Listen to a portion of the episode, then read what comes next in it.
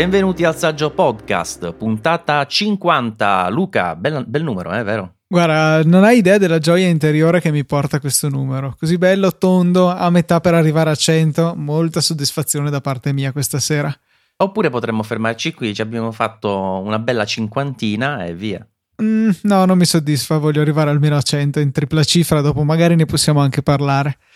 Benissimo, e allora continuiamo, anzi iniziamo con questa nuova puntata che in realtà non avrà delle grosse novità da parte nostra, sempre la stessa cosa, ovvero parliamo delle novità tecnologiche di questo periodo con un occhio di riguardo per Apple. Apple che in questi giorni si appresta a chiudere definitivamente iAd, non so come lo volete chiamare, quel servizio diciamo di pubblicità che aveva presentato lo stesso Jobs qualche tempo fa e che doveva essere secondo loro la rivoluzione nell'advertising per le app sostanzialmente, con pubblicità mirate, fatte bene, senza ovviamente la roba magari un po' di cattivo gusto che vediamo altrove,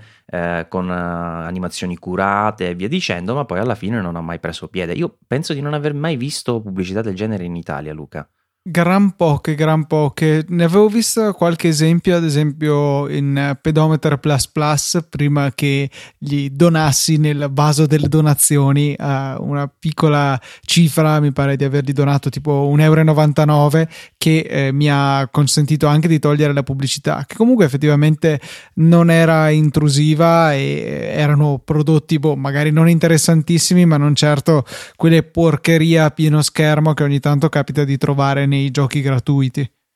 Sì, quelle sono veramente fastidiosissime, soprattutto nei giochi per i bimbi. Io vedo con mio figlio che gli dà un fastidio terribile quando si presentano quei mega pop-up davanti,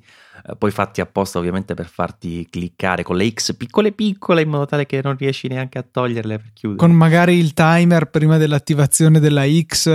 le hanno studiate veramente tutte. Terribile. Comunque la notizia diciamo non è fresca, l'abbiamo ripescata solo perché in queste ore Apple ha inviato una email a tutti quanti gli sviluppatori andando a specificare le tempistiche diciamo di cessazione del servizio, identificando quindi il periodo del 30 luglio che avevo già detto, ma poi andando a chiarire che comunque da lì in poi sì, non ci saranno più gli introiti, però poi si potranno ottenere regolarmente i pagamenti, mi pare fino al 30 settembre prossimo, perché poi a quanto pare le revenue generate venivano solitamente pagate a distanza di tempo e quindi è necessario considerare qualche mese insomma di tolleranza. Comunque un altro servizio Apple che insomma ha fatto buca, è inutile girarci intorno, Luca. Sì, un servizio che diciamo si discostava tantissimo dal core business di Apple. Apple che fa hardware, fa software, perché effettivamente OS X e iOS diciamo che possiamo considerarli decisamente parte della famiglia del software, fa un po' di servizi online con iCloud e tutto quello che ci gira intorno, iMessage e compagnia, mentre questa cosa della pubblicità effettivamente non c'entrava molto, cioè c'entrava alla lontana, nel senso che comunque dava una possibilità in più di monetizzare agli sviluppatori che decidevano di pubblicare le loro app sullo store di Apple, però di certo non fa parte di una cultura dell'azienda, non è certo come Google che invece fa della pubblicità su internet il suo pane quotidiano e in più fa anche tante altre cose e direi anche abbastanza bene, visto poi i successi di cui parleremo più avanti nella puntata. Quindi mi aveva stupito inizialmente come servizio, poi è andato veramente nel dimenticatoio perché usato abbastanza poco, ragion per cui è stato dismesso adesso, ma anche un servizio che non ha fatto parlare molto di sé dopo il lancio. Era stata data la possibilità di creare delle pubblicità un po' più interessanti con il click sul banner che apriva una sorta di pubblicità nativa, non una pagina direttamente su Safari. All'inizio c'erano state anche delle partnership illustri, mi pare fosse Toyota, forse comunque qualche altro marchio automobilistico che aveva investito in un po' di pubblicità, ma poi tutto è finito nel dimenticatoio molto rapidamente e onestamente non mi stupisce, ecco, di vederlo in fase di dismissione adesso. Sì, Apple, devo dire, più volte ha cercato di introdursi in settori che effettivamente non le competono e di solito non ha ottenuto buoni risultati. La puntata scorsa o quella prima ancora, non ricordo, parlavamo ad esempio di Ping e di come andrà probabilmente a finire anche con Connect adesso di Apple Music. Ma mi viene in mente anche il discorso Apple News. Io non so come stia andando effettivamente negli Stati Uniti, però è un'altra cosa in cui la vedo forzata Apple in questo settore, così com'è nel settore dei libri. Non lo so, mi sembra che certe volte cerchino di inserirsi forzatamente in aree dove effettivamente ci sono già dei player importanti che fanno bene, e lì non riescono ad apportare questa forza innovativa che in altri casi invece è riuscita a far distinguere la produzione di Apple, le idee di Apple, in modo tale da imporsi sugli altri. Vedi il discorso magari del primo iPod piuttosto che dello stesso iPhone o anche di servizi come l'App Store. Inutile, sulla pubblicità oggi come oggi con Google la battaglia non la vinci in questo modo, non la vinci in maniera così banale, piuttosto che con Amazon per quanto riguarda i libri. Non so, secondo me Apple, o con Facebook appunto, parlando di social network, secondo me questo fatto di voler fare un po' asso raccogli tutto, no? Cioè di andare a pescare a piene mani in settori che non le competono e dove non hanno neanche un particolare know-how, alla fine non porta a niente, cioè non ne capisco la motivazione, diciamo, no? Sì, soprattutto poi là con Facebook, con tutta la storia di Connect, che è veramente ridicolo. Non so cosa pensava. Ping non gli ha insegnato assolutamente niente, ne abbiamo parlato ampiamente la puntata scorsa. E se da un lato magari nel settore dei libri poteva andare a offrire qualcosa di nuovo, nel senso che c'era stato anche tutto quell'evento per il lancio di iBooks Author, e nell'ambito dei libri di testo poteva esserci uno spazio per Apple. Nelle vendite generaliste direi di no, anche perché se io compro un ebook sul Kindle, poi lo posso leggere sul Kindle, posso leggerlo su Windows, su Mac, su iPhone, iPad, tablet con Android, veramente ovunque. Lo compro su iBooks e posso leggerlo solamente sull'iPhone,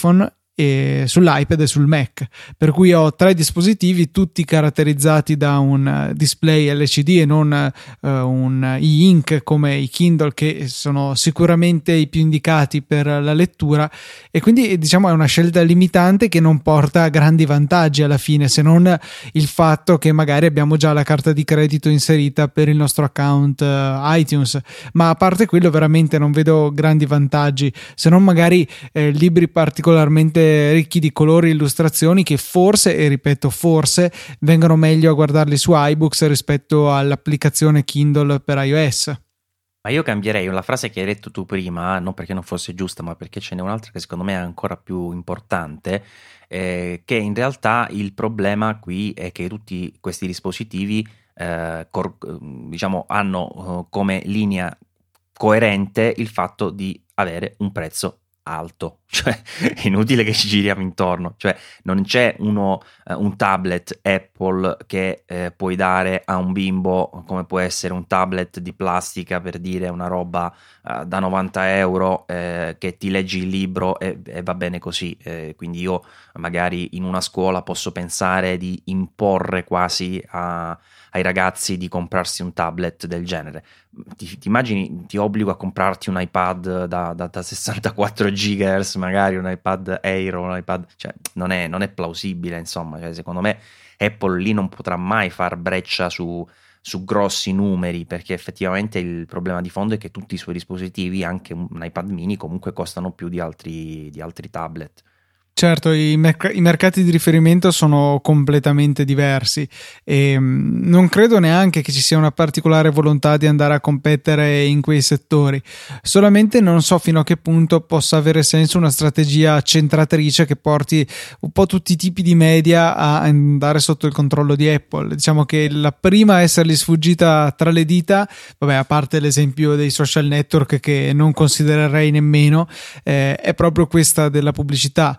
Non mi stupirebbe nemmeno vedere sparire nei prossimi mesi, ma o magari anni, anche il business dei libri. Non so come se la stia passando, non so che costi abbia per Apple, però di certo non è un prodotto che ha, come potrebbe essere una traduzione letterale dall'inglese, che ha dato alle fiamme il mondo. No, ma anche perché lì, come ti dicevo, ci sono dei player importanti, Amazon in questo senso, che ti dà con la possibilità adesso dell'abbonamento, per chi è veramente un lettore vorace, di avere tutto il catalogo a disposizione, un po' come fai con gli abbonamenti flat di musica, video, eccetera. Onestamente si trova già anni avanti ad Apple, è inutile che ci giriamo intorno, quindi io penso che l'idea proprio così di comprarti il libricino ogni tanto può funzionare, ma sicuramente non farà niente di importante da poter consentire a questo servizio di andare a crescere in futuro. Non lo so, secondo me Apple certe volte dovrebbe rimanere nel suo e cercare di far meglio in quell'ambito lì, perché poi anche lato per esempio sviluppo software ultimamente ne stanno combinando più di una. Vedi il discorso iOS che con la versione 9.2 hanno mandato in tilt non so quanti milioni di iPhone che avevano magari un componente non originale, mostrando quell'errore 53. Poi iOS 9.3 impediva l'attivazione di una marea di iPhone, iPad e iPod Touch senza dare la possibilità insomma di attivarli. Adesso con iOS 9.32 gli iPad Pro da 9,7 pollici, non tutti per carità, ma un buon numero, si bloccano con un errore 56, e ancora oggi, a distanza di quanti giorni sono passati, forse 5-6 da questo aggiornamento, che poi è stato ritirato giorno 20 maggio, ancora oggi non c'è una soluzione. E ti dirò di più, Apple ha appena rilasciato in queste ore le prime beta per la successiva versione di iOS, insieme a quella di OS X, la 10.11.6 e quella la nuova di WatchOS, e questa 9.3.3 non è stata proprio rilasciata per iPad Pro 9,7 pollici, perché ancora stanno cercando di capire che diavolo è questo errore 56 che sta bloccando un sacco di device. Cioè, onestamente ne sta facendo veramente anche troppi errori Apple. Sì, volevo proprio arrivare a questo fatto per me inquietante della nuova beta che non supporta, che non è ancora, o meglio non supporta, non è ancora stata rilasciata, probabilmente proprio per questo errore che sta paralizzando molti dispositivi. È stata rilasciata e non li supporta. Cioè, qua c'è un errore veramente pesante. Mi sembra incredibile che da quando è stato rilasciato questo dispositivo tempo fa non abbiano avuto una fase di sviluppo delle nuove versioni di iOS che portasse a evidenziare il problema. Cioè non si tratta di una stupidata tipo la fotocamera la prima volta non si apre e devi riprovare la seconda volta. Cioè proprio ti rende il tuo bellissimo scintillante nuovo dispositivo un fermacarte. E c'era stato anche un illustre precedente in termini di dispositivi nuovi che erano stati azzoppati da un aggiornamento firmware. Ricordo l'iPhone 6 che con iOS 8.0.1 o 2 era stato ammazzato, o meglio era stata ammazzata la sua parte cellulare, e poi rapidamente Apple era dovuta correre ai ripari, però insomma anche lì era sfuggito qualche aggiornamento che non era stato testato a dovere. Queste cose sono gravi, cioè molto molto peggio del blocco di Safari che ti è successo prima che di cominciare la diretta, e non sono onestamente perdonabili, perché ci sono delle persone che ci lavorano con questi dispositivi. Un blocco temporaneo di un'applicazione possiamo arrivare a scusarlo. Non possiamo certo andare a scusare un problema che ti rende completamente inutilizzabile un dispositivo, ma inutilizzabile al punto che non puoi fare niente. Io credo che anche quando verrà rilasciato un nuovo aggiornamento che si spera vada a correggere questa falla, sarà necessario andare a attaccare l'iPad al computer per riuscire a eseguire l'aggiornamento, perché è bloccato in una situazione di boot loop al momento. Ma sai che forse neanche, perché mi sembra di aver capito, perché io fortunatamente quella sera ho temporeggiato, la sera che era il 16 maggio, tra l'altro sono andato a guardare ho temporeggiato, non ho fatto l'aggiornamento, ma comunque pare che quelli che lo abbiano eseguito e abbiano questo problema al momento non hanno proprio la possibilità di ripristinarlo, cioè non gli esce proprio neanche il pulsante ripristina, neanche con il tasto alt per andare a beccare un firmware alternativo, quindi sembra che siano proprio briccati, che per quanto sia un termine che normalmente utilizziamo per Android quando le cose vanno storte, no? Però attualmente dobbiamo abituarci ad iniziare a parlare in questi termini anche di iOS, perché la fantomatica sicurezza, l'avvio a più strati, la possibilità di mettere sempre in DFU, a questo punto non sono neanche più tanto garanzie come lo erano un tempo, cioè qui stanno cominciando proprio a fare danni sui basilari. Sì, non so veramente dove, cioè quale sarà l'intervento che possa finalmente risolvere la situazione. Abbiamo avuto grossi miglioramenti dal punto di vista della velocità di approvazione delle applicazioni, ma per una cosa che va bene è questa, dall'altra c'è stato questo grosso problema e sul dispositivo di punta al momento c'è bisogno di un forte scossone all'interno dell'azienda per ritornare ai livelli di un tempo, anche se poi a volte gli utenti Apple di vecchia data a ben guardare vogliono sottolineare come forse noi guardiamo indietro al passato come a un'epoca un po' idealizzata in cui noi pensiamo che non ci fossero stati tanti problemi, mentre in realtà i problemi c'erano, però forse è un po' il concetto dell'erba del vicino che è sempre più verde, guardiamo indietro e lo ricordiamo come un tempo migliore anche se i problemi c'erano anche allora. A prescindere da tutto ciò, io vorrei poter arrivare nel più breve tempo possibile a parlare di tantissimo tempo che non succedono problemi di questo genere, che il sistema è stabile e onestamente sono disposto a lasciare anche indietro qualche funzionalità, qualche orpello dal punto di vista delle novità delle prossime versioni, sacrificati sull'altare di una maggiore stabilità del sistema. Assolutamente d'accordo, perché alla fine dei conti sono più importanti queste cose, cioè il sistema deve essere comunque il più possibile stabile e quando ci sono problemi, perché software perfetti non esistono, quindi i bug assolutamente sono leciti, è diciamo auspicabile che questi non siano bug così importanti da renderti proprio impossibile l'utilizzo del dispositivo, perché quelli sono veramente dei problemi seri, soprattutto su dispositivi che, come dicevi tu, parlando proprio dell'iPad Pro da 9,7 pollici, molto probabilmente li usi per lavoro, quindi non averlo dall'oggi al domani può essere effettivamente un problema serio. E comunque tra poco arriverà la WWDC 2016 e arriveranno anche le nuove versioni, anche se in beta, chiaramente in primissime beta per gli sviluppatori o solo in anteprima, vediamo, per macOS 10 o macOS se cambierà il nome come abbiamo detto in altre puntate, iOS, tvOS, eccetera eccetera eccetera. E una dei cavalli di battaglia di tvOS che però ancora non riusciamo a sfruttare in Italia è quello di Siri, che sarebbe appunto la stessa Siri che abbiamo sugli iPhone,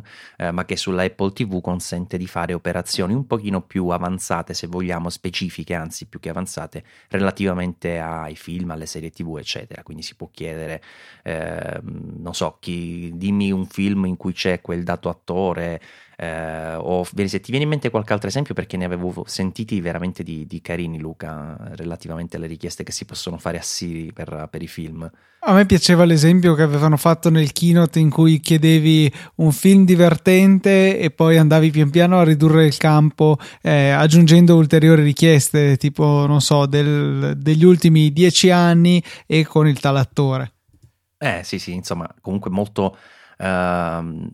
diciamo intelligente, che è un termine che oggi forse è anche un po' abusato, perché si parla tantissimo di queste intelligenze artificiali, come nel suo piccolo potrebbe esserlo la stessa Siri, anche se poi sono ben lontane da quelle che per esempio possiamo richiamare alla mente con il film intelligenza artificiale, quello di Steven Spielberg, o comunque più in generale con tutte le ipotesi fantascientifiche di intelligenza artificiale. Parliamo di qualcosa che più che altro va a capire o comunque a interpretare un po' il linguaggio umano nei limiti del possibile, e a interrogare poi, grazie ai big data, praticamente a queste grandi mole di informazioni che ormai abbiamo nei server su internet, per riuscire a compiere operazioni o a restituirti delle informazioni utili. E questo terreno, diciamo, di gioco sta diventando sempre più importante. Luca, ti ricordi la volta scorsa parlavamo anche di come Amazon con Alexa stia ottenendo effettivamente degli ottimi risultati, no? Sì, e peraltro riguardo ad Alexa è un argomento che è abbastanza caldo, nel senso che molti dei podcast che seguo, almeno qualcuno dei conduttori se l'è comprato e ne hanno parlato diffusamente, e una cosa interessante è emersa ultimamente, nel senso che dicevano che in realtà Alexa è meno intelligente di Siri, nel senso che è più rigida nel formato con cui accetta i comandi. Viceversa, Siri cerca di essere un pochettino più flessibile, cosa che a volte la frega, ma il vero punto di forza di Alexa è l'impeccabilità, l'affidabilità estrema con la quale, se tu fai la domanda nel modo giusto, lei ti risponderà sempre, senza contare poi l'integrazione con servizi di terze parti, per cui, cioè, per noi utenti Apple è quasi assurdo pensare che Amazon, che ha il suo servizio Prime Music Streaming, ovviamente non in Italia, permetta una domanda del tipo Alexa fammi sentire i Mumford & Sons su Spotify, che cioè veramente per noi è inconcepibile, più tante altre integrazioni veramente libere, perché gli sviluppatori hanno accesso a un'API che ahimè ancora manca per Siri e che rimane limitata. Ecco, però Alexa nella sua rigidità ha massimizzato l'affidabilità del servizio, cioè una volta che abbiamo imparato la formuletta con cui fare le domande, il comando viene eseguito. E ancora una volta ritornare al discorso di prima che facevamo, forse è meglio perdere qualche funzionalità, e qui la funzionalità sarebbe una maggiore flessibilità nel modo di fare le domande, in favore di una maggiore affidabilità e, se vogliamo, prevedibilità, perché a volte fai delle domande a Siri che immagino cerchi di essere intelligente, ma proprio intelligente non è, e ti risponde con delle cose veramente che non c'entrano niente. Posto che comunque io ho sempre l'impressione che usando noi Siri non vediamo mai il 100% del servizio, con il fatto che non è che siamo in Italia, cioè sicuramente la versione in inglese è più flessibile, è più potente di quello che è la Siri italiana, diciamo. Però sì, sicuramente sono dei servizi che stanno crescendo molto, sono molto di attualità, e mi facevi vedere tu quell'articolo pochi minuti fa prima di registrare, di Marco Arment, che devo dire non condivido al 100%, non per il discorso globale, diciamo così, ma quanto per la collocazione secondo me un po' sbagliata qui di Apple rispetto agli altri competitor. Ma comunque il suo discorso di base, se ho ben interpretato, perché poi ho letto un po' velocemente, è che questa intelligenza artificiale, insomma, che ormai stanno sviluppando alcuni grossi player che sono Amazon, di cui abbiamo appena parlato, Google ovviamente, che ci sta investendo tantissimo e da tantissimo tempo, ma anche Facebook, e ovviamente all'atere Apple con Siri, oggi come oggi vedono l'azienda di Cupertino essere un po', diciamo, in difficoltà, o comunque non proprio a suo agio nella gestione di questo tipo di intelligenze artificiali, e soprattutto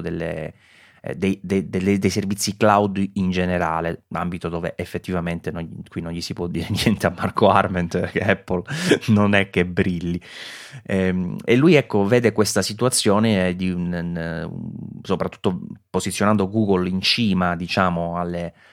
aziende che potrebbero effettivamente raggiungere risultati eccezionali con l'intelligenza artificiale, e pensa che se poi questo settore si rivelerà importante, come oggi tutti i big player sembrano pensare, visto che ci stanno investendo tantissimo, Apple potrebbe trovarsi molto indietro rispetto a Google e non riuscire a recuperare il terreno, facendo addirittura un paragone a carte inverse rispetto a quanto accadde a BlackBerry con l'arrivo di iPhone è, diciamo, quel primo periodo in cui sono rimasti fermi su se stessi, continuando a vendere discretamente bene, e poi sono crollati a picco quando è stato palese ormai che l'iPhone aveva completamente un altro modo di approcciare un'altra qualità, diciamo, in termini di smartphone. E quindi lui dice: beh, se Google ci ha visto bene, se Facebook ci ha visto bene, se Amazon ci ha visto bene, Apple improvvisamente si troverà molto indietro con Siri. Ma dicevo, non mi trovo d'accordo personalmente, perché secondo te è possibile che Apple non stia lavorando dietro le quinte su Siri per portarla avanti su un nuovo step evolutivo? No, beh, sicuramente qualcosa deve bollere in pentola, perché cioè, non è pensabile che ci sia una miopia del genere da parte di Apple. Certo è che per quello che possiamo vedere fuori, effettivamente non c'è un grande fremere dell'azione, e in effetti è proprio una posizione estremamente dominante. Cioè, secondo me va abbastanza bene il parallelo con BlackBerry o RIM, come si chiamava all'epoca, che nel 2007 cioè andava ancora bene, qualche anno dopo è andata ancora bene, e però al contempo all'arrivo dell'iPhone ormai era troppo tardi, cioè non aveva modo di colmare il gap che aveva accumulato, e quindi cioè, sappiamo a cosa è ridotta attualmente l'azienda, più o meno battagliare per la propria sopravvivenza. E se anche Apple è nella stessa situazione in cui non sta prestando attenzione a questo genere di mercato, e poi dovesse arrivare un Google, un Amazon con un prodotto rivoluzionario in quell'ambito, effettivamente potrebbe essere una storia che si ripete. Però io voglio sperare che sia solamente un'apparenza esterna, nel senso che in realtà nei garage di Cupertino qualcosa lo stanno anche facendo, e onestamente, al di là del fatto che possiamo ritenerci tifosi di Apple, credo senza particolari patemi d'animo sia io che te, io credo che ci sia effettivamente qualche cosa che stanno studiando, magari cose che non vedranno mai la luce del sole, ma comunque degli esperimenti, dei lavori che stanno portando ad acquisire esperienza in quello che poi magari potrà essere un nuovo servizio futuro, che adesso magari non esiste nemmeno, però comunque è tutta una capacità, un know-how, come piace molto dire agli anglofoni, che più avanti potrebbe pagare perlomeno in un non essere così in ritardo rispetto agli altri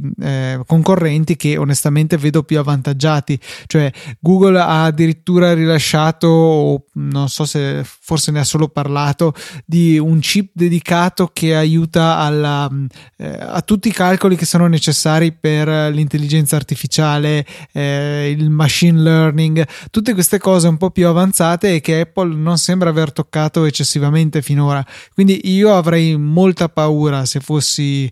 qualcuno ai piani alti di Apple, e penserei veramente di guardare in casa, vedere cosa abbiamo fatto nel passato, cosa stiamo facendo adesso, e magari premere un pochettino il piede sull'acceleratore. Alla fine, con tutto il denaro che, malgrado il disastroso trimestre appena passato, hanno ancora in banca, diciamo che il loro problema rimane solamente quello di attrarre e mantenere i grandi cervelloni, i grandi talenti che comunque esistono, e è solo questione di riuscire a strapparli ai concorrenti. Non so perché, ma mentre dicevi disastroso ti ho immaginato fare le virgolette con le dita. Non hai immaginato male. Comunque pare, non mi ricordo dove l'ho letto in questo momento, però pare che nell'ultimo anno Apple abbia investito più in ricerca e sviluppo rispetto a tutti gli altri anni passati. Voglio dire, qualcosa la staranno pensando, se no non si spiega veramente. Poi, tra l'altro, gli stessi da cui loro hanno comprato Siri, perché ricordiamolo, Siri non è una creatura, diciamo, di Apple al 100%, è stato un progetto acquistato, era un'app che esisteva su iOS. Hanno adesso realizzato Viv, che sembra già essere un passaggio avanti, almeno però dal punto di vista, diciamo, della come si può dire, del riconoscimento delle frasi, ecco, diciamo così, e della complessità delle frasi. Niente a che vedere con, come dicevi tu, machine learning, piuttosto che elaborazione di big data, dove tipo una Google probabilmente è infallibile. dopotutto anche Facebook veramente forse non è tanto indietro in tal senso, perché con i dati ne devono macinare davvero tantissimi. A parti inverse, ancora una volta, un'azienda che forse dovrebbe preoccuparsi, ma per tutt'altro problema, anche se della stessa azienda in realtà dovrebbe preoccuparsi, è Microsoft. Lo dico perché di recente Google nel Google I.O. ha ufficializzato l'arrivo del Play Store, quindi tutte le applicazioni di Android su Chrome OS con la nuova versione che sarà è già disponibile, se non erro, in beta per pochissimi Chromebook, tra cui ovviamente il secondo Pixel. E comunque questo piccolo grande cambiamento onestamente io lo vedo come una totale rivoluzione per questa piattaforma, che fino a ieri mi interessava meno di zero e che da oggi considero potenzialmente fondamentale in tanti ambiti, perché ricordiamolo brevemente, Chrome OS è un sistema che in realtà sembra un po' l'idea del vecchio client di quando i computer occupavano una stanza, cioè è uno schermo con poca potenza di calcolo, un browser, fai tutto da lì, gestisci tutto nel cloud e via dicendo, computer a manutenzione zero, ma ovviamente con poche velleità produttive e creative. Con questa la possibilità di avere il Play Store nativo, quindi senza compilazione di codice, senza rallentamenti, senza cioè proprio nativo al 100%, significherà improvvisamente avere un'esplosione di contenuti e applicazioni da poter utilizzare, peraltro anche in maniera decente, perché ha fatto vedere The Verge un piccolo video, Luca, non so se c'era tu uno sguardo, che ne so, lanciava Word, perché per assurdo con la nuova politica di Microsoft c'è anche lì Word al 100% insomma utilizzabile. Anche se poi è da vedere se è la versione completa, perché sai che c'era quella strana politica di licenza di Microsoft, per cui Office era gratuita anche in modifica, ma solo per schermi entro gli 11 pollici, 10 pollici, sì. Quindi già l'iPad Pro era escluso. Poi magari nel Chromebook sarà gratuito, ma solo se la finestra è più piccola di un tot. Se metti a schermo intero allora devi pagare. No vabbè, ma a parte tutto, anche se lo devi pagare non è quello il discorso, secondo me, cioè il fatto è che ci sia, poi se lo devi pagare anche su Windows lo devi pagare, non è che te lo regalano a prescindere, quindi il fatto è che sia possibile avere il pacchetto Office, per quanto nelle versioni mobile, che sono comunque molto ben sviluppate, su questi Chromebook, e al tempo stesso avere applicazioni, che ne so, un Photoshop Express, perché no, anche i giochi che possono essere utilizzati sia con touchscreen che con piccolissime modifiche degli sviluppatori per supportare le tastiere. Improvvisamente, cioè, questi computer cambiano completamente il significato e le possibilità di impiego. Io ho scritto un articolo e mi sento abbastanza convinto di quello che ho scritto, anche se è un'ipotesi piuttosto azzardata, per carità,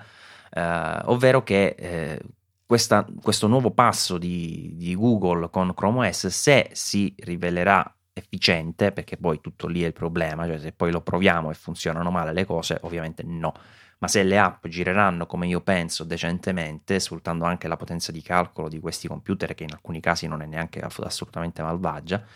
si può aprire tutto un nuovo mercato per questi portatili che, come diceva, riportava IDC qualche giorno fa, nel primo trimestre del 2016 negli Stati Uniti hanno venduto già oggi, con quello schifo OS di Chrome OS, più dei Mac. Cioè nel primo trimestre del 2016 si sono venduti negli Stati Uniti più Chromebook che Mac. Sarei molto curioso di vedere quale percentuale delle vendite in realtà è composta da vendite al mercato educational, perché so che sono dei computer, la gran parte, esatto, che vanno tantissimo per le scuole. Guarda che se ci pensi è perfetto, perché la maggior parte delle scuole, magari superiori o medie, di che cosa hanno bisogno? Di un editor di testo, un bel word processor, magari presentazioni,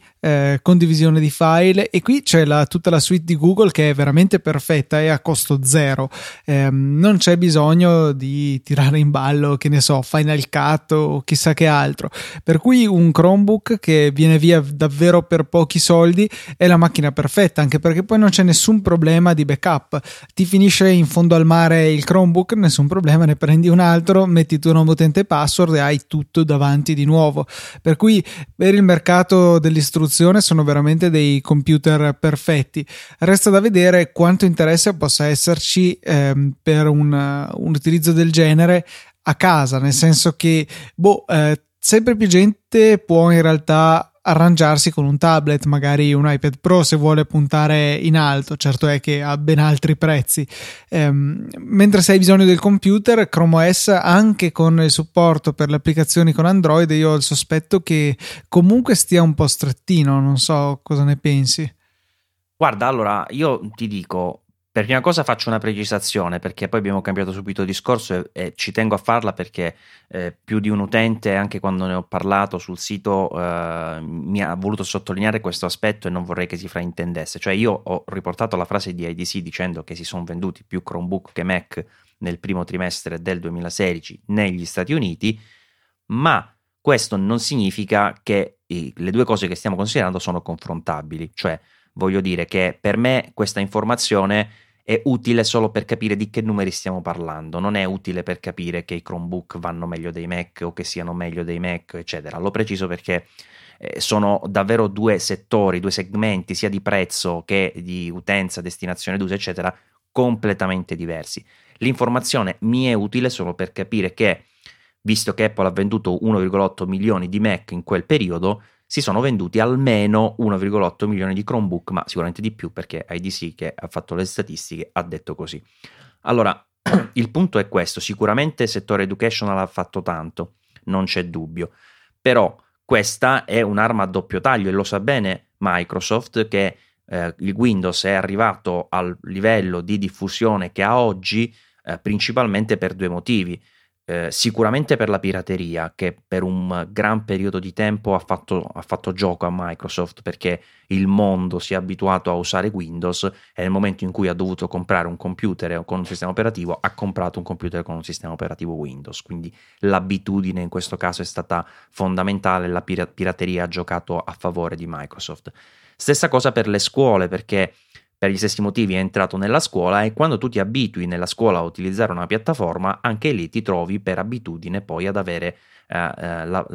l'istinto a continuare ad utilizzare quella piattaforma, cosa che nel momento in cui Chrome OS riesce a far breccia attraverso l'attività didattica o comunque nell'ambiente formativo, automaticamente ottiene un vantaggio in prospettiva per il futuro. Ma poi c'è un altro discorso fondamentale, Luca, è che l'apertura del Play Store, a parte il discorso dell'app fine a se stessa, significa automaticamente che Android, che è il sistema operativo più diffuso al mondo per smartphone, e visto che lo smartphone è la cosa prioritaria che hanno i giovani oggi, automaticamente tu ti trovi una piattaforma che ti dà continuità con il desktop, ma ti dà la possibilità appunto della tastiera, eventualmente del trackpad, del puntatore e del mouse. Quindi nel momento in cui tu giustamente dici ok, ma oggi col tablet fai praticamente tutto, sì, sono d'accordo, però già un iPad eccetera comunque è un ambiente diverso,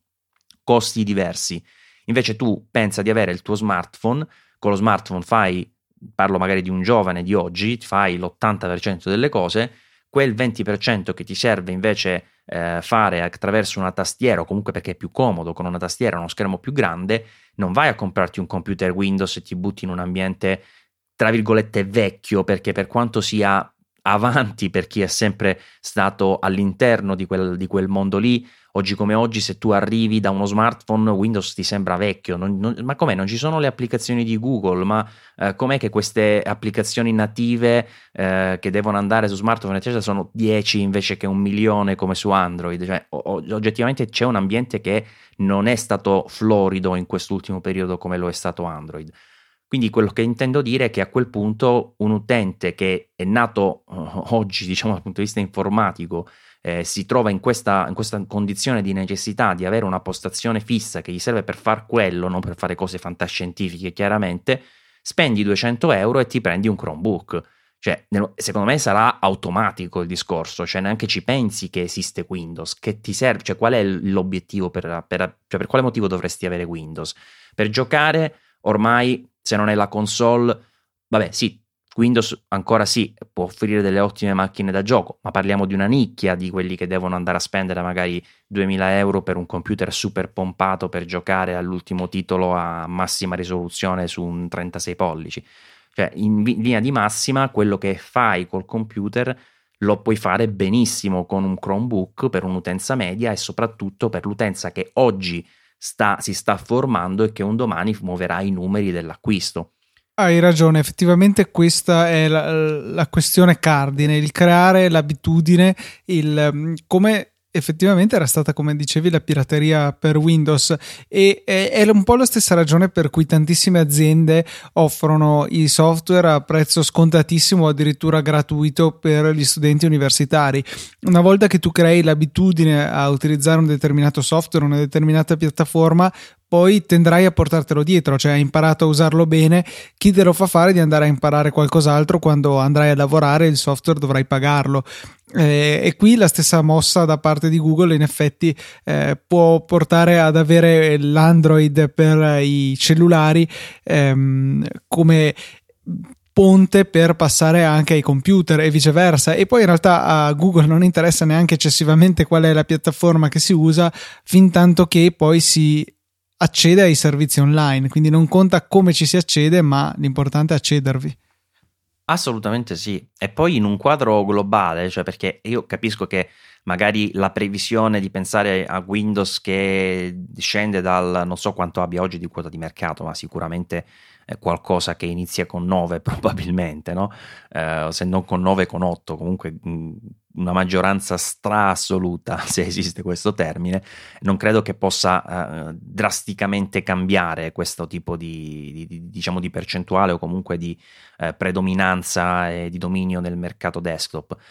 però va da sé che oggi i computer continuano ad essere in picchiata in termini di vendite, e quindi la crescita futura è destinata ad appiattirsi sempre di più, se non andare proprio in negativo, mentre invece quella degli smartphone sappiamo che bene o male ha raggiunto numeri importanti, e nel momento in cui tu devi andare a pensare di avere un computer desktop che ti serve solo per avere la comodità dello schermo più grande e della tastiera, io penso che la Chrome OS potrebbe veramente riuscire a fare breccia, diciamo, nelle nuove generazioni. Guarda, secondo me è un momento tra virgolette difficile per Microsoft, anche se non è così forse evidente. Diciamo tutto quel grosso buco nero che possiamo considerare la direzione di Ballmer vede oggi sicuramente un'ottica più innovativa con Nadella, con cose che non potevamo immaginare fino a qualche anno fa: Windows aggiornamento gratuito, Windows 10, Office gratuito, Office multipiattaforma, anche contro i tuoi interessi, ecco, lo porti su Chrome OS, come stiamo dicendo adesso con il discorso di Android, lo porti su iOS, eccetera. Quindi sicuramente stanno dando una sferzata, stanno cercando di far anche loro di trovare un nuovo business model, diciamo così, perché evidentemente quello del sistema operativo oggettivamente è in crisi, c'è poco da fare, non può più riuscire a supportare l'evoluzione di un'azienda grossa come Microsoft, un sistema operativo che vive in un ambito che non solo è in decrescita, ma che attualmente vede anche la possibilità di averlo gratuitamente. Quindi ovviamente Windows non è più il futuro, ecco, diciamo così. Windows poi non fa i soldi certo con l'utenza domestica, e tra l'altro è un po' con le spalle al muro anche in ambito aziendale, dove di certo le politiche molto aggressive di spinta di Windows 10 non sono molto gradite, e addirittura sul lato utenti, in particolare quelli che hanno ricevuto l'aggiornamento gratuito, non c'è più la possibilità di scegliere di non installare gli aggiornamenti del sistema operativo. Rimane per le versioni professional e enterprise del sistema operativo, ma insomma un'aggressività verso il nuovo che, per quello che mi è sembrato di vedere nel mondo aziendale finora, è vista molto di cattivo occhio. La politica sembra più se non c'è un problema guai a toccare, se funziona lasciamo tutto com'è, e Microsoft sta cercando di allontanarsi da questa mentalità e non piace nemmeno alle aziende, che poi sono quelle che portano la maggior parte dei profitti. Rimane comunque l'ambito server in cui riescono a fare ancora dei discreti utili, però insomma è un mercato un po' piccolo rispetto al dominio mondiale a cui erano abituati.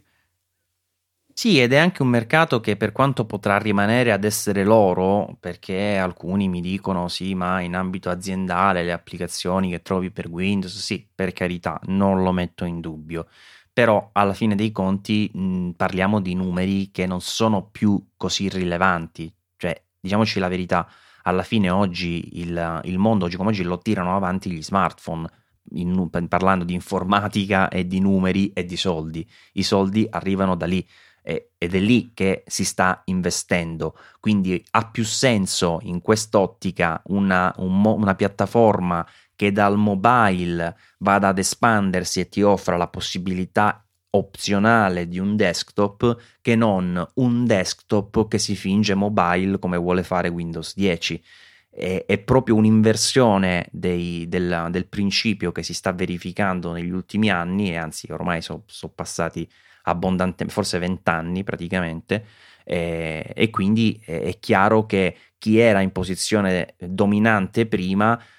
oggi la mantiene con un po' di fatica, e in futuro, se non cambierà le regole del gioco, potrebbe trovarsi drammaticamente spiazzata e obbligata magari a cambiare completamente settore. Vedi una IBM, per capirci, che da leader assoluta si è trovata a puntare completamente in un'altra direzione. Cioè, sono cose che succedono nel mondo informatico, succedono ogni 3x2, che aziende nascono, muoiono, cambiano, si evolvono, e oggettivamente io vedo che in questo momento questa piccola mossa di Google potrebbe essere una bella spina nel fianco per Nadella. Sono perfettamente d'accordo, e sono molto curioso di vedere quali saranno le mosse di Microsoft, perché comunque secondo me ultimamente si è rivelata essere, sotto la guida di Nadella, un'azienda più coraggiosa, per cui sono davvero curioso di vedere cosa ci riserva il futuro. Però sai Luca, sono d'accordo con te, no? Però ci sono alcune cose di questo periodo che mi hanno un po' lasciato basito. Vedi l'idea di portare le app Android su Windows per poi dire che non si può fare, vedi adesso l'idea di portare la bash su Windows, la bash di Unix, cioè non lo so, secondo me anche lì dimostrano di non avere la certezza delle proprie azioni, cioè di essere un po', di guidare, come si dice, a vista, no? Di navigare a vista. Quello è vero, però diciamo che in generale secondo me potrebbero poi, se riescono a spedire, a realizzare quello che promettono, ci sono delle idee interessanti, che se vogliamo è un po' un problema, perché non facciamo altro da molto tempo di chiamare interessanti un sacco delle iniziative che Microsoft ha avuto. Sì, Windows 8 è un concetto interessante, Windows Phone sì è interessante con questa grafica diversa da tutti gli altri, però è un interessante che poi non è che abbia avuto tutto questo grande successo. Cioè Windows Phone onestamente secondo me potrebbero chiudere baracca e andare a casa, perché con qualche pregio che ha avuto di certo non è riuscito a farsi spazio nell'ambito mobile, a parte per certi versi in Italia, come abbiamo ripetuto più e più volte anche qui sul nostro podcast. Però ecco, appunto, questo interessante che poi non si traduce in un successo al momento di far cassa. Eh sì, momenti difficili, momenti di cambiamento, e ci sono tante cose all'orizzonte. Vedremo effettivamente cosa ci riserveranno gli anni futuri. Ricordo la WWDC, che ormai è imminente a giugno, non mi ricordo che data, Luca, mi sembra 4 14, dovrei averla segnata nel calendario, comunque più o meno verso metà giugno. Un po' prima, l'11 se non sbaglio. No, aspetta, l'11, no, guardavo il mese sbagliato. No, 13 potrebbe essere. Lunedì, okay. 13? Possibile, io stavo guardando, vediamo se riesco a beccarla la data, visto che ormai l'ho buttata lì. Giugno, 13 giugno, sì, 13 giugno 2016, quindi... A breve, insomma, ne sapremo di più e speriamo anche che insieme ai nuovi sistemi operativi in quella data o magari il giorno prima, il giorno dopo, si decidano a presentare questi nuovi MacBook Pro, Luca. Mamma mia, ce li stanno facendo proprio veramente agognare. Sì, sono convinto che in qualche ufficio a Cupertino ci sia una mia foto e poi passano, mi tirano delle freccette, si mettono a ridere tutti i dipendenti. No, comunque scherzi a parte, c'è veramente bisogno di una rinfrescata alla gamma, in particolare il MacBook Pro da 15 pollici che di fatto non è aggiornato in maniera significativa da 3 anni, ha saltato a pie pari l'ultima generazione di CPU di Intel, ora con Skylake non hanno più scuse, devono far uscire un nuovo computer, altrimenti comincio a preoccuparmi sulla strategia desktop, e per desktop in realtà volevo dire computer tradizionali di Apple, perché insomma non è possibile che un prodotto di punta di quel genere, anche perché andiamo a vedere tra le poltroncine della WWDC, a parte magari la giornata del keynote iniziale che è un po' drogata dalla presenza della stampa, credo che sia più o meno il computer più diffuso tra gli sviluppatori, e se anche questo computer qua non viene aggiornato, secondo me c'è qualche problema in azienda. Spero, e in realtà sono abbastanza convinto che finalmente verrò smentito, però veramente non si può più attendere il rilascio di questi computer. Assolutamente sì, vediamo proprio cosa ci riserverà il futuro, e già oggi stavano incalzando le novità su iPhone 7, i rumor possibili, ma non vi tediamo con queste cose, perché se se ne inizia a parlare da adesso non si finisce davvero più. Luca, ho visto che Federico si sta divertendo con un iPhone 6S Plus ultimamente sul canale Telegram, sta spammando le sue impressioni. Sì. Sul canale Telegram di Easy Apple, lo ricordo, che credo sia telegram.me/EasyApple, giusto? Esatto, cogliamo anche l'occasione per ricordare i canali di Telegram in generale, che sono un ottimo strumento per tenersi aggiornato con qualche sporadica notizia da parte di Easy Apple, l'abbiamo appena citato, ma anche di Saggiamente, che è uno dei primi canali a cui mi sono iscritto, e è veramente uno strumento interessante, perché a differenza di Twitter non va così a disperdersi nella timeline la notizia, e di solito è riservato per le cose più importanti, per cui vi invito a iscrivervi. E sì, ti rivelo un po' un dietro le quinte che mi ha detto Fede, dice spero di non pentirmene, perché effettivamente fino ai nuovi iPhone, fino a ottobre, si ritrova poverino con questo telefono, con questo 6 Plus, e sarà interessante per lui, che finora aveva utilizzato solamente il fratellino minore da 4 pollici e 7, vedere quali saranno le sue impressioni d'uso. Sì, stavo leggendo che già tra le prime cose era rimasto impressionato dal Touch ID 2.0, che effettivamente, come ho scritto anche nella mia recensione di allora, ti rende impossibile vedere le notifiche. Io ancora oggi più di una volta ci smadonno, se si può dire, perché mi dimentico di usare l'altro dito, perché devi usare un dito che non è memorizzato nel Touch ID, perché altrimenti tu appena clicchi via, notifiche volate, volevi leggere quella cosa perché si è un attimo spento lo schermo e l'hai perso definitivamente. Poi, per come è fatto il centro notifiche di iOS, io mi ci perdo sempre, non riesco mai a capire qual era la notifica che volevo vedere, e quindi poi devi girare tutte le app che hanno badge per capire che diavolo potesse essere quella roba lì. Richiesta principale per iOS 10 e cito Mark Gurman, un pulsante elimina tutte, magari un force touch tipo Apple Watch, perché effettivamente capita regolarmente di essere sommersi di notifiche tipo sull'iPad che mi si accumulano per settimane, e star lì a cancellarle giorno per giorno, app per app, a seconda di come è impostato, è abbastanza una rottura.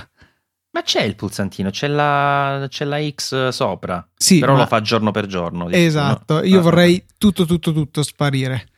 Sì, no, io infatti ho le notifiche ancora qua, penso del 2006, inanellate una dietro l'altra. No, però ti volevo dire, visto che hai tirato in ballo una novità possibile di iOS, l'altra volta mi sono reso conto di una cosa: non potrebbero trovare il modo, magari anche con il 3D Touch, vedi che cliccando su un'icona hai la possibilità di avere le azioni rapide, no? Una cosa tipo, non so, dopo che attivi il menu scorrere in alto o una roba del genere, e avere dei comandi sull'applicazione, cioè per esempio informazioni, cioè voglio sapere quanto cacchio mi occupa questa applicazione sul dispositivo, invece di perdermi nei menu per scoprirlo, no? Oppure in linea generale che versione è, come si chiama, perché poi alla fine le applicazioni hanno un nome sotto l'icona che mica è il nome che trovi su App Store. Quindi nel momento in cui tu vedi l'applicazione di uno, e a me capita con i giochini di mio figlio, no? Magari mio suocero gli installa un'applicazione sul telefono che ha un nome, dico carina, la installo anch'io, ci metto un mese per trovarla, perché il nome sotto è uno, poi quando la cerchi si chiama in tutt'altro modo.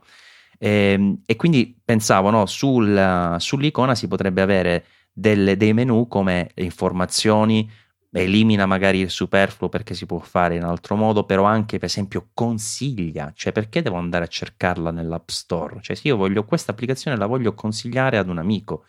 non sarebbe una cosa carina? Sì, effettivamente potrebbe essere il posto dove mettere tante altre funzioni, tipo anche una cosa che secondo me manca su iOS e c'è su Android da tempo in memoria, e cioè la cache. Oh sì, Maurizio, hai centrato nel segno. Veramente è ridicolo avere la classica Facebook, che già, spiegatemi perché l'applicazione di Facebook di suo deve occupare un centinaio di mega, quando poi è poco più che un contenitore di WebView. Ma facciamo anche che mi stia bene che occupi un centinaio di mega, non mi sta bene che ne accumuli 6, 700, 800 mega di cache. È assolutamente fuori scala, ridicolo. Sì, e poi è arrivato a un certo punto l'unica possibilità che hai è disinstallarla e reinstallarla. Certo, è l'unica diagnostica che hai, e su Facebook bene o male è un'operazione abbastanza indolore, ma ci sono alcune applicazioni che hanno bisogno di mettere alcune impostazioni, è una gran rottura doverle andare a cancellare e reinstallare. Assolutamente sì, è vero, è vero. Ci sono tante novità che potrebbero arrivare in iOS 10, vediamo un po' cosa ci riserverà il futuro. E con questo, Luca, lasciamo i nostri ascoltatori, ricordiamo anche i metodi per contattarci. Io so che in queste cose sei più bravo di me. Sì, ormai ho un po' la mano, quindi ricordiamo gli account su Twitter, @saggiopodcast, poi ci siamo anche noi due personalmente, io sono @lucatnt e Maurizio è @simplemal. Abbiamo la mail che è saggiopodcast@easypodcast.it, e direi che questo è tutto. Una cosa che non abbiamo detto, Luca, l'avevamo detto all'inizio trasmissione e poi non l'abbiamo detta durante la trasmissione, è che Spotify ha rilanciato è vero. una bella novità.